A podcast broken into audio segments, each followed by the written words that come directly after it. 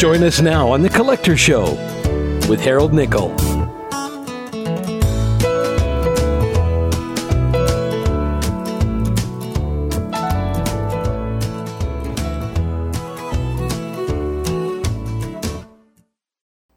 Everywhere, it's The Collector's Show. You've come to the right place to find out everything there is to know about different types of collectibles. Now, this week, we're going to be talking about coins. The word for coin collecting is numistology. We're not going to make you spell it, just know that it's numistology. And uh, I think people who collect coins are numismatists. Man, is that hard to say? Numismatists. So we're going to talk about coin collecting, a great book and a great interview. You will not want to tune out. Listen about how to make money collecting coins and how our guest actually makes a living collecting coins. You don't want to miss that. Later in the program, Heather Gallegos is going to talk to us about doubloons, as in gold doubloons, silver doubloons. You're not going to believe where you can find them, how difficult it is, but at the same time, how valuable they are. You'll want to hear Heather's segment. And she's also going to talk to us about a very unusual, big, and valuable collection of doubloons that's in New Orleans, Louisiana. So don't go away, listen to that. In the news this week, we're going to talk about some new media. Uh, new media being internet media, kind of like uh, what this show is. Um, internet radio is considered new media. It's very targeted at the types of people who are interested in different things, like everybody that listens to this show likes to collect something. But this new media uses YouTube to break open packs of baseball cards. And it's a story out of Toms River, New Jersey in a baseball shop that's located off Route 37. If you go into this shop, it's just like any other baseball card shop. It's got all the usual card memorabilia and baseball memorabilia. But in the back room, beyond the cash register and another set of cases, the owner, who's a guy named Rick D'Alessandro, is squeezed into a makeshift recording studio. He's got a folding table, a camera on a tripod, a microphone, and a couple of mixers, and those are sound mixers. Now, that's where he made himself into more than just another baseball card collector. Sitting at the white table in 2003, he first carved out a niche by inviting the world to join him as he opened packs of baseball cards. Six years on, spurred by the meteoric rise of YouTube, thousands of collectors are now doing the same thing from the kids who struggle to pronounce the names of the players, and man, I'm one of those, and I'm not a kid. People are opening packs and boxes of baseball cards in front of a camera and sharing the moment with anybody who chooses to watch. So they're making these videos of breaking open packs of cards and putting them on YouTube. If you search YouTube for baseball card break, most collectors refer to those uh, openings and some of them even have parties for openings. They refer to them as breaks. You'll see more than 8,000 results for opening baseball cards on YouTube. The man who owns the shop and who started this all back in 03, Mr. D'Alessandro, says, When you are in a card store and you're opening up a box of cards, I don't care who's in the store, they are all waiting to see what you're going to get. So it's kind of like opening a present. Now he's taken it a step further and created a character for opening up um, the baseball cards. He has named his character Dr. Wax Battle, and he wears a frizzy black wig. He's got sunglasses and tie dyed costumes. And it's a brand that has served him very well and has even been recognized by the Topps Card Company. The story says that they are well aware of D'Alessandro and others like him. It's a free exposure, and that's almost right. I'm not ready to say it's free. I think it's earned. If you go to all the trouble to put yourself on YouTube in a costume and give yourself an alter ego, not it's not just free because that implies it's not valuable. You earn every one of those looks. So, it's another wrinkle in the world of collecting the use of new media, pioneering media on YouTube, the use of video and I think the thing that was fun about watching these videos was the spontaneity that was there. It was obviously not rehearsed. And a lot of these videos, the you know the production values aren't very high because it's just somebody shooting it in their own room. But it was the fun of watching them go through the cards, and they'd identify the cards that were valuable, and those would go in one pile, and then the others that weren't so valuable went went into a shoebox or underneath the bed. I really commend it to uh, you baseball card folks out there. Go search YouTube for card breaks and um, get an eyeful of what the hobby is like in other parts of the world. So, coming up later in the show, it's Heather Gallegos who's going to talk to us about doubloons at the tail end. And then next, our interview segment on collecting silver and gold coins. All here on Web Talk Radio. It's Harold Nickel and the Collector Show.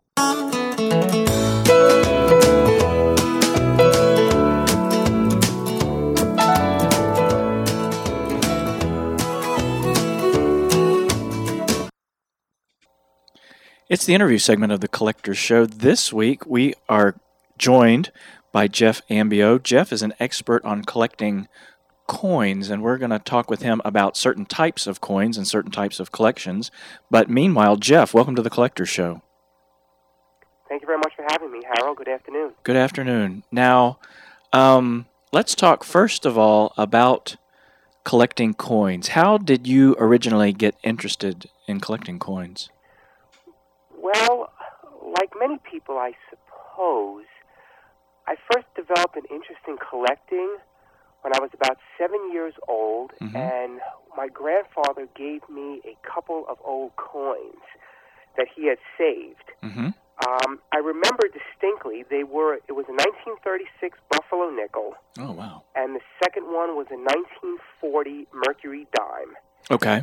Um, these are not valuable coins. In fact, uh, the combined value of both of these coins today is still less than about five dollars. Uh huh. But they sparked such an interest in collecting coins that I eventually turned my passion for these pieces into a full-time career that I've been working at now for more than ten years. No kidding. So you collect coins for a living? Uh, I guess you could. I guess you could put it that way. Yes. Yeah. How much fun is that? What a great job. Yes, that is. Uh, I well, I, con- I consider myself to be one of the most fortunate people out there because um, I have the ability to work my hobby, so to speak. Right. So I, I've, I've turned my hobby and a long-term passion into a full-time career. So when I go to work, many times I don't even feel as though I'm working. That's neat. Now, if I could ask you, Jeff, just back off your phone just a little bit for me. Okay. That's perfect. Okay, so um, I want to talk with you later in the interview about, you know, how you make money at your hobby, but you got interested from a gift from your grandfather, Yes, that's right. um, and you say that these coins really aren't don't have a lot of monetary value. It looks to me like um, most people who collect coins specialize in a certain type of coin. Is that true? Yes, that is absolutely true. And what kinds of coins do you specialize in? Well, over the years, I've collected a lot of different types of coins, almost exclusively um, United States pieces. Mm-hmm. At this point in time, I'm assembling a set of peace dollars, which is a type of silver dollar Mm-hmm. that was struck by the United States Mint from 1921 through 1935.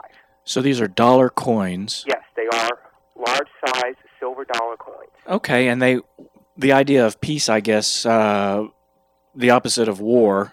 What well, yes, and the, the coin was actually conceived to mark the return of peace after the end of World War One, which ended in 1918. Okay, and what do they look like? Uh, look to most of the United States coins from that period. On the obverse is a portrait of a woman hmm. who is supposed to symbolize liberty, Right. and on the reverse is a striking portrait of a bald eagle perched atop a mountain with the rays of the rising sun coming up behind them. That's a very hopeful kind of image. Absolutely, yes. Now, were these coins circulated or were they just for collectors? No, these coins were actually made for the purpose of circulating. Okay. And what did people do with them? Did they uh, did they use them in vending machines or did they uh, hide them under the mattress? How were they used? Well, silver dollars as a whole were never really used in everyday commerce. Mm-hmm. Um, a lot of these people, uh, a lot of these people, excuse me, a lot of these coins found their way to um, to uh, casinos Ah. in uh, later years, and um, and then of course just uh, since the time they were made all the way up until now, the large size of these coins and the attractive look of them has just led many people to set them aside and save them. So, how does one go about assembling a collection of these dollars? Well, I'm doing it predominantly through auction. Okay. So there are coin dealers that have auctions and or online auctions or both. Um, online auctions, live auctions, yes. Okay. Was there anything like the the state quarters that we have these days? You know, they they have the different states. How would you have a collection of more than one? In other words, what are the distinctive marks and the things about the coins that would lead you to collect different ones? Different examples of the peace dollars. Yes, that's right. Um, what the set of these coins is built around the different dates of the coins Mm-hmm. and also the different mints in which they were struck. For this particular series, examples were struck in three mints: the main mint in Philadelphia, Mm-hmm. and then the mint in Denver, Colorado, and then the mint in San Francisco, California. And can you you can look at the coins and say, oh, that's where this this coin was struck. Because there are little features on the coin known as a mint mark, Mhm. which tells us where the coin was made. For this particular series, and for many series in in the history of our country, the absence of a mint mark means that the coin was struck in Philadelphia. Mm-hmm. For the Denver mint, there would be a small letter D. For the San Francisco mint, a small letter S. Any of these coins still in circulation, or are they all uh, in the hands of collectors? So they're all in the hands of uh, collectors, investors, that kind of thing. Now, which is more valuable for these coins? Is it the silver content or the coins themselves? Uh, that's going to depend greatly upon the level of preservation, which plays a, an enormous role in determining value in the market for rare United States coins. Mm-hmm. Peace dollars that have been well worn, that have been used in um, circulation, um, the precious metal content of those pieces truly determines their actual worth. Mm-hmm. Pieces that were set aside early, taken care of, pieces that that are virtually pristine. The value of those pieces as numismatic um, collectibles far outstrips the uh, precious metal content of the coin itself. So don't go melt your coins and turn them into silver bars. Because Without first finding out. Yeah. yeah, yeah. We had a a segment on the program last week in the news about a woman who had found a box of buried uh, coins and um, literally buried in a shoebox in in the yard, and she dug them up and took them inside and scrubbed them all with a Brillo pad. oh no. and you you know the end of the story. They weren't worth anything. What kind of uh, hints do you have for people who stumble aco- upon uh, uh, coins? Leave them leave them be. Absolutely. That is the first rule of thumb. Coins should never be cleaned, altered, repaired, enhanced, so on and so forth, Mhm. particularly by someone who is not skilled in that art. Right. If you stumble across coins, receive coins as a gift, find coins that your grandfather saved, leave them in the state in which you find them, hmm and take them in that state to a reputable dealer or rare coin auctioneer. Okay, that that's good advice. I that's kind of what we talked about last week on the program. We did this news segment, and uh. Yep. That was the advice I had. Thanks for validating the uh, the tip I gave. Okay, you're very welcome. Now let's talk a little bit about um, the state coins. Okay. How did that work, in your opinion, to rekindle interest in coin collecting? Did it have a positive effect? Well, I think the statehood quarter program has had a tremendous effect on the hobby as a whole. Mm-hmm. Um, in my opinion, it, the, the series itself, which was introduced in uh, 1999, is actually part of the United States Mint's larger program Mm-hmm. to ally itself with coin collectors. Mm-hmm. And that program as a whole began really in the early 1990s Mm-hmm.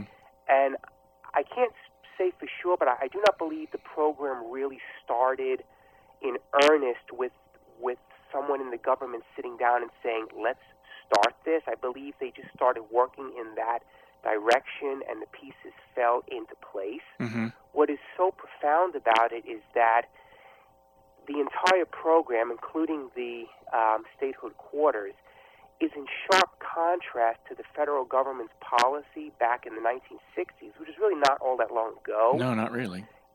And that was a time when the government actually wrongly blamed coin collectors for a nationwide shortage of circulating coins. No kidding. But now we've come full circle.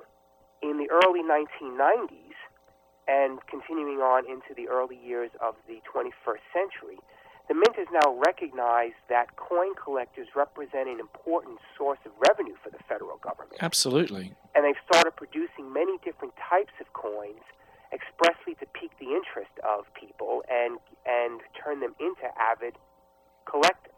Well, it's high time they caught up with the Postal Service because they've recognized for the longest time that commemorative stamps were not just uh, fun to print, but were a huge source of revenue for the for the Postal Service. Exactly. It's uh, it's nice to know that uh, the coin folks are coming up, and I want to uh, talk about the the penny shortage. So uh, we'll get to that here in a bit. Okay. But I want you to tell us about, if you know, what some of the other uh, commemorative coins the U.S. government is coming out with, other than the state ones, because I think that one's ended some time ago. Uh, the well, the statehood quarter program actually came to an end in 2008, Okay. but the government has extended that program into 2009 with a sub-series that honors um, the uh, U.S. Um, territory. Right. So I believe there's going to be additional quarters honoring Washington, D.C., Puerto Rico, and several other territories. I'm not exactly sure of which territories are going to be featured or exactly in which order Yeah, we collect. going to be featured. Yes, we collect those uh, here in. Uh, I want to say D.C., Puerto Rico, like you said, but also the Virgin Islands. That's true. Yeah. hmm Um, oh gosh, what's another one? Maybe Guam. Guam, perhaps in the um, in the um, uh, Mariana Islands. Right. Mhm. Yeah, so that's a nice uh, a nice augmentation for Yeah. the hobby. And uh, we have the big notebooks that uh, you fill them up with. So um, Oh yes, those are very very popular. yeah, that that's a lot of fun to collect those. You're listening to the Collector Show with Harold Nickel on Web Talk Radio, and we're chatting with Jeff Ambio about coin collecting. Now, has the economy, Jeff, in your opinion, affected coin collecting Absolutely. In a in a good way or in a in a negative way? Well, it's actually a split. There's actually been two profound changes that I've seen within the last uh, six to 12 months. Okay. The first, um, the global uh, recession, um, uncertainty with the stock market, and the fear that I've been hearing from a lot of people that we may actually be in for a full blown depression Mm-hmm. before all of this is over, it's actually prompted a lot of people to move away from more uh, traditional forms of investment, such as um, um, IRAs and um, and uh, uh, mutual funds. Mm-hmm. And a large number of these people have started flocking to precious metals, Uh huh. particularly gold. But I've also seen somewhat of an increase in the interest in platinum pieces as well. Oh, no kidding.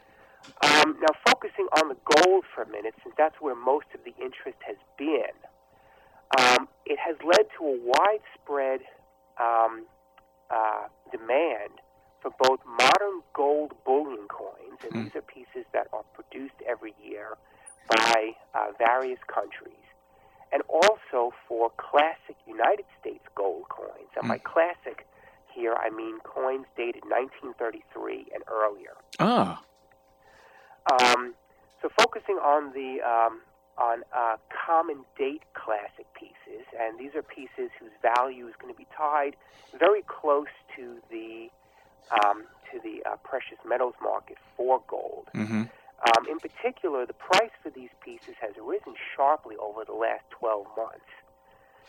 Um, and then I've, what I've also seen, which is very, very interesting, is that dealers are having a very, very difficult time stocking these pieces in large quantities. Oh, no kidding. Because people are hanging on to them, I guess. Exactly, and not only people are holding on to them, but any new ones which um, which find their way into the market are quickly being snatched snatched up by people. Now, from a coin collecting point of view, are these valuable, like we talked about with the silver coins? Are they valuable from a, a coin collecting point of view, or are they only holding value because they're made from gold?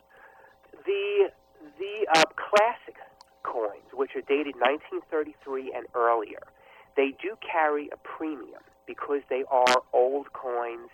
They are um, collectible coins. Mm-hmm. but the premium on these coins stays relatively fixed. It will fluctuate a little bit.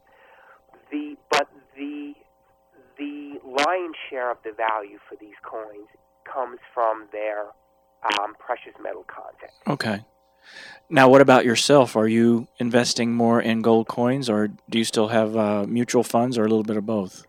I'm doing a uh, little bit of both, and several of the clients which I work with are also doing the same thing. Okay. Um, they feel as though stock prices are down. It may be a good opportunity to make some purchases there, but they're not really certain what's going to happen with the stock market over the next five to ten years. Mm-hmm. So they're putting more gold among their holdings as a hedge. Okay. That's probably not a bad, not a bad idea. It's a simple strategy, but uh, it seems to be it seems to be very popular with people. Now, if I were looking to divest some of my uh, stock holdings and start collecting coins as a hedge, what would be a good first step? Um,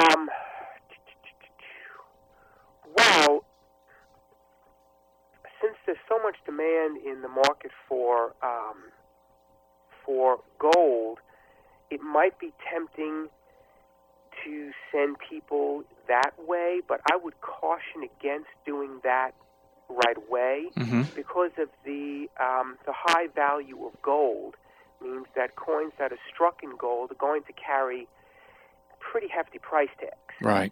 Um, so, and there should be nothing to fear from that. But the very, very first step and the best advice that I can offer somebody right from the start is get educated about the hobby. I think that's good advice. Um, so many people are just so tempted to rush into buying coins that they end up making mistakes that are going to, that, that, that could cost them a lot of money going forward. hmm And no doubt there are plenty of people who are willing to sell them coins regardless of what they know or don't know about the hobby. Exactly, and that's an unfortunate, I think, uh, part of just about of just about any market out there. That that there are always going to be shadier elements hmm operating around the fringes. And if it sounds too good to be true, it probably is. Exactly, exactly. So, if just in general terms, never mind the uh, state of the economy or wanting to hedge our uh, bets on stocks and, and whatnot, hmm what would be a good first step for starting a coin collection in general? Well, I would say focusing on coins that are available in circulation. Can you give us some examples? Um, well, we talked about one already, the um, the um, uh, statehood quarter program. Okay. um, inexpensive coins. Your investment in each coin is only 25 cents. Yeah. Um, they can be found very easily just by looking through change or just by going to your local bank and picking up rolls of quarters. Yeah. Um, folders and albums for such pieces abound in the market. You can buy them online, you can buy them from local bookstores, you can also buy them from local coin dealers. Right. Um, it is a very, very easy way to start learning about the basics of okay, what makes this coin different from this one? Why do I need examples of both types? I can start actually fitting them into a folder, and I can actually watch a collection and a set growing. That sounds like fun. I talked with somebody else, uh, I guess over a year ago, who said that she would go to banks and buy rolls of quarters, and that she could go through rolls of quarters and spot the silver quarters. Mm-hmm. Is that another good, fun thing to do? That's certainly that's certainly a, an extremely fun thing. to do. In fact, I remember that was one of the first things I did when I Uh-huh. was about nine or ten years old with my father. Every Friday, on his way home from work, he would stop by the bank and pick up a roll or two of quarters and a roll or two of um, of um, uh, half dollars for me, and I would spend Saturday morning rifling through those, looking for pieces that contain silver. And any any tips you can give us on how to spot silver? Is it the year they were made? Uh, well, for the for quarters, anything dated prior to 1965, Mm-hmm.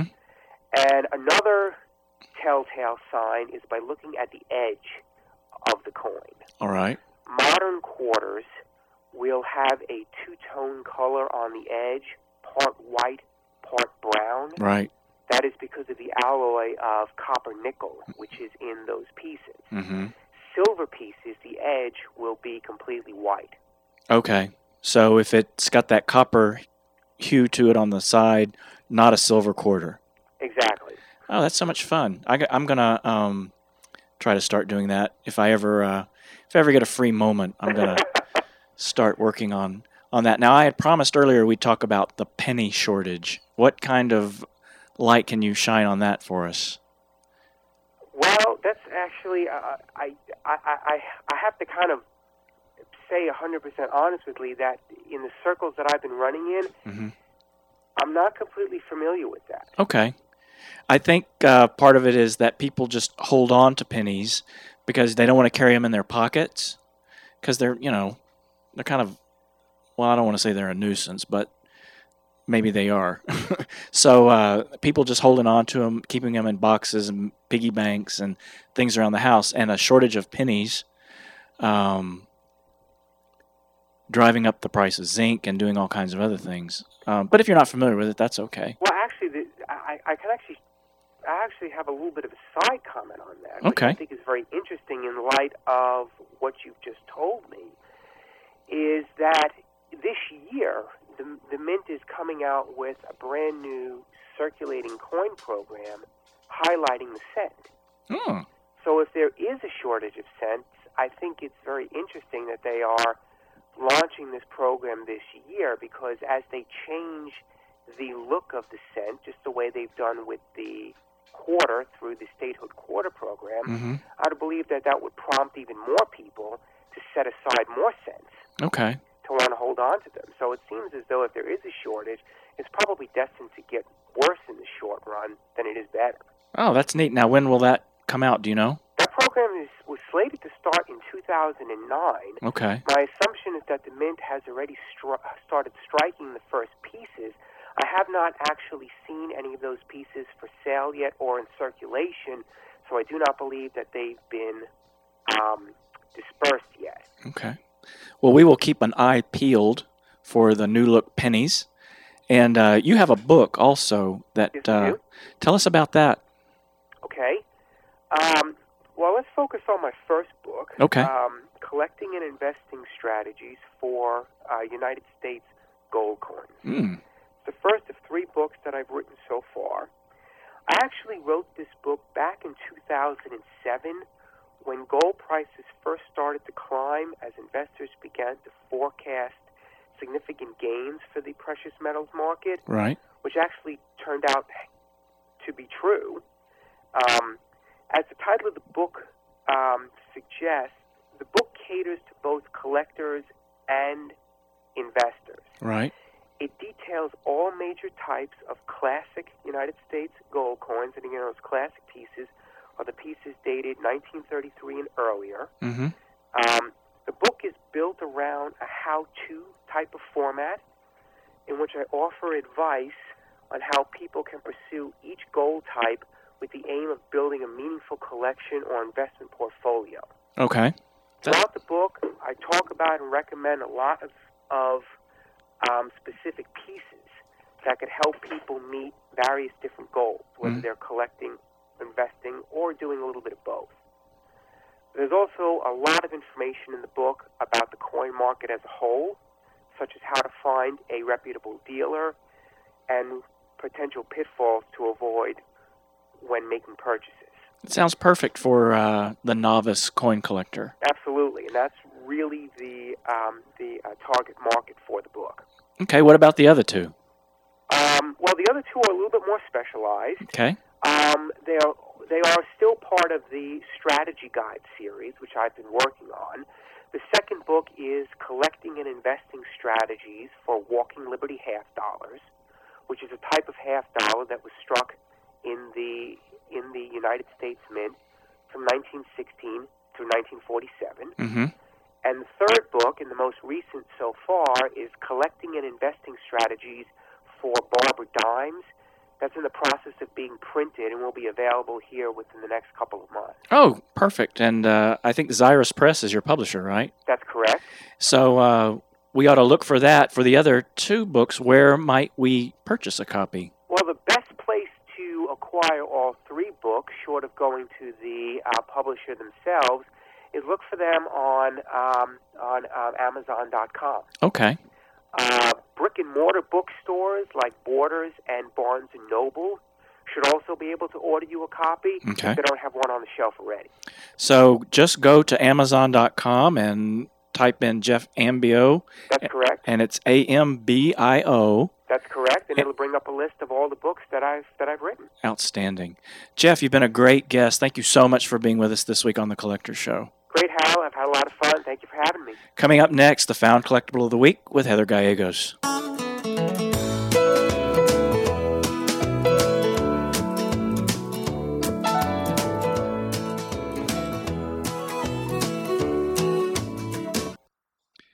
Hey, Collector Show listener, are you trying to sell something over eBay? Would you like to have higher prices for your auctions, more traffic, and overall better results? Well, each and every week, the Collector Show is going to auction off a chance to be on the Collector Show. You can advertise your items for sale on eBay or other places. All you have to do is bid on the auction. Now, I'm going to offer this every week from now on. The auction will start every week at one penny. Go and bid, and regardless of how small the amount is, I will put you on the Collector Show, and you can talk about your collection, where to buy it, or if you have a book for sale, we'd be happy to talk about that. We're looking for a three to five minute segment. The price is dictated by what the auction gets. So go to eBay, look for the Collector Show, bid, and win your chance to be on the Collector Show.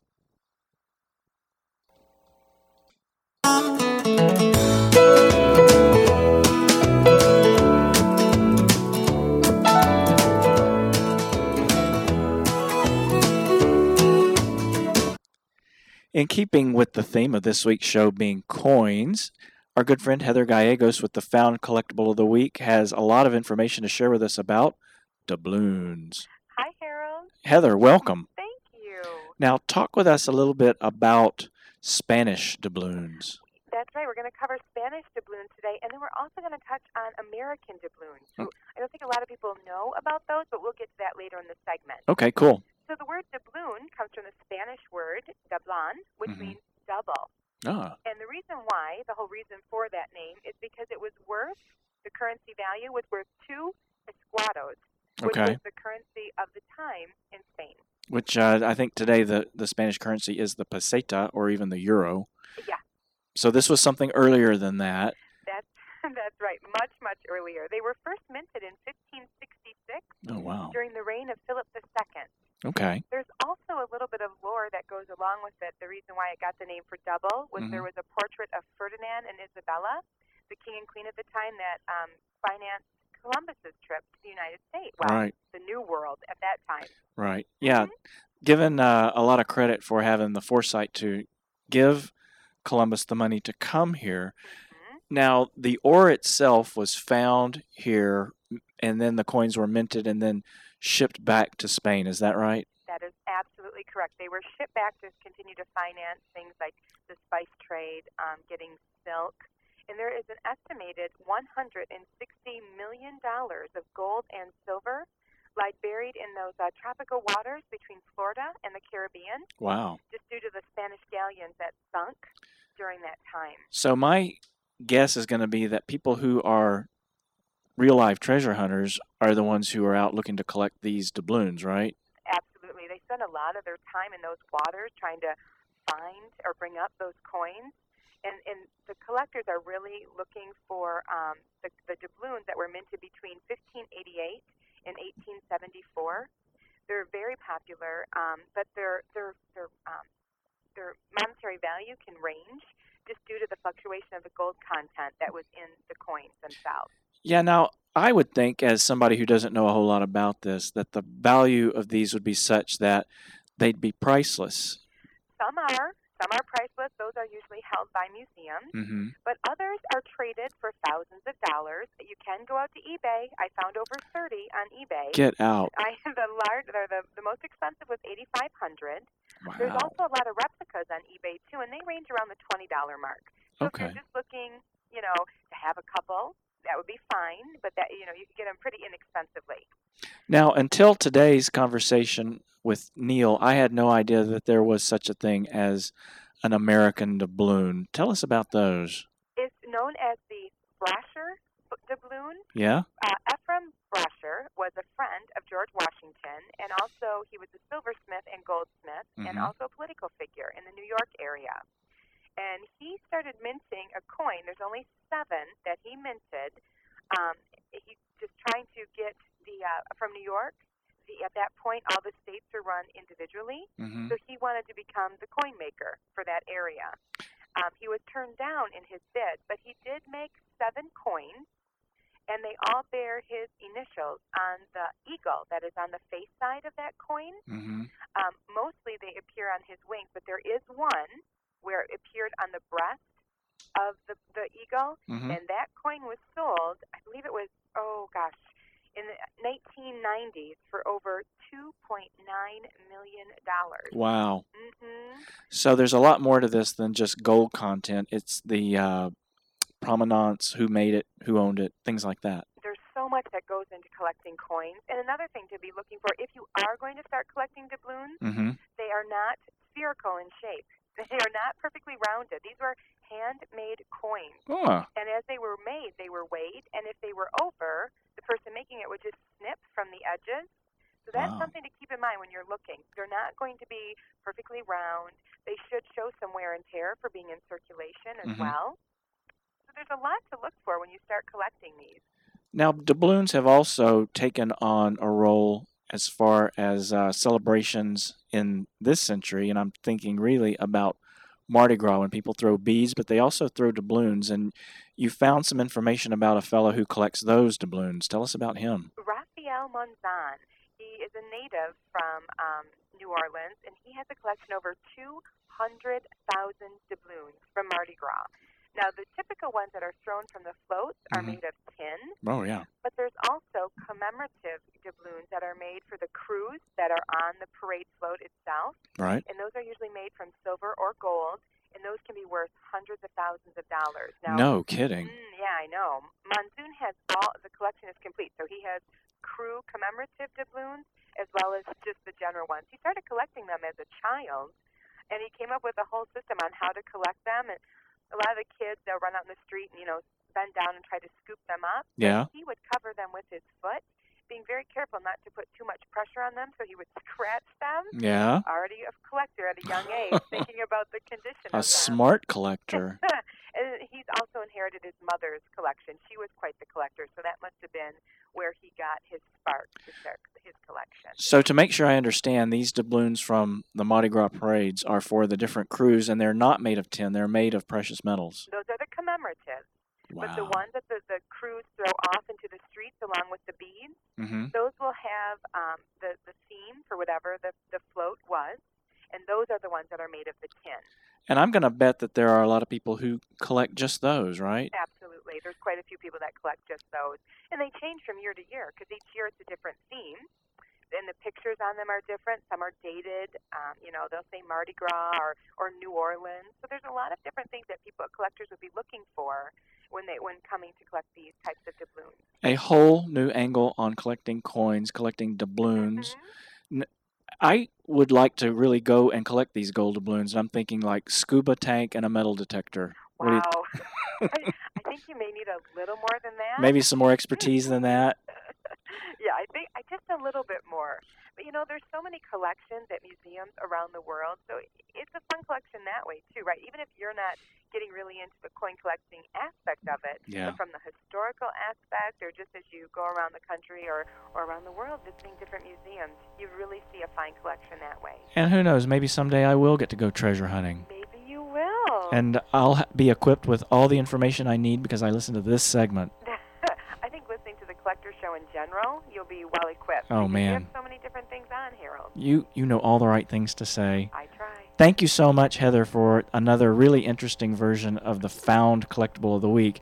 And we'll be back again next week. I'm going to try to find somebody who collects Simpsons things from the TV show and, of course, the movie.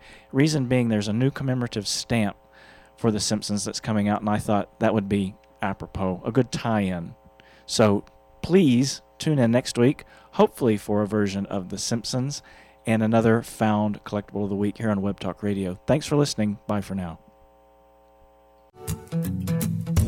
If I had a million dollars, if I had a million dollars, well, I'd buy you some art. Thanks for listening to The Collector's Show. See you next week. If I had a million dollars, I'd buy your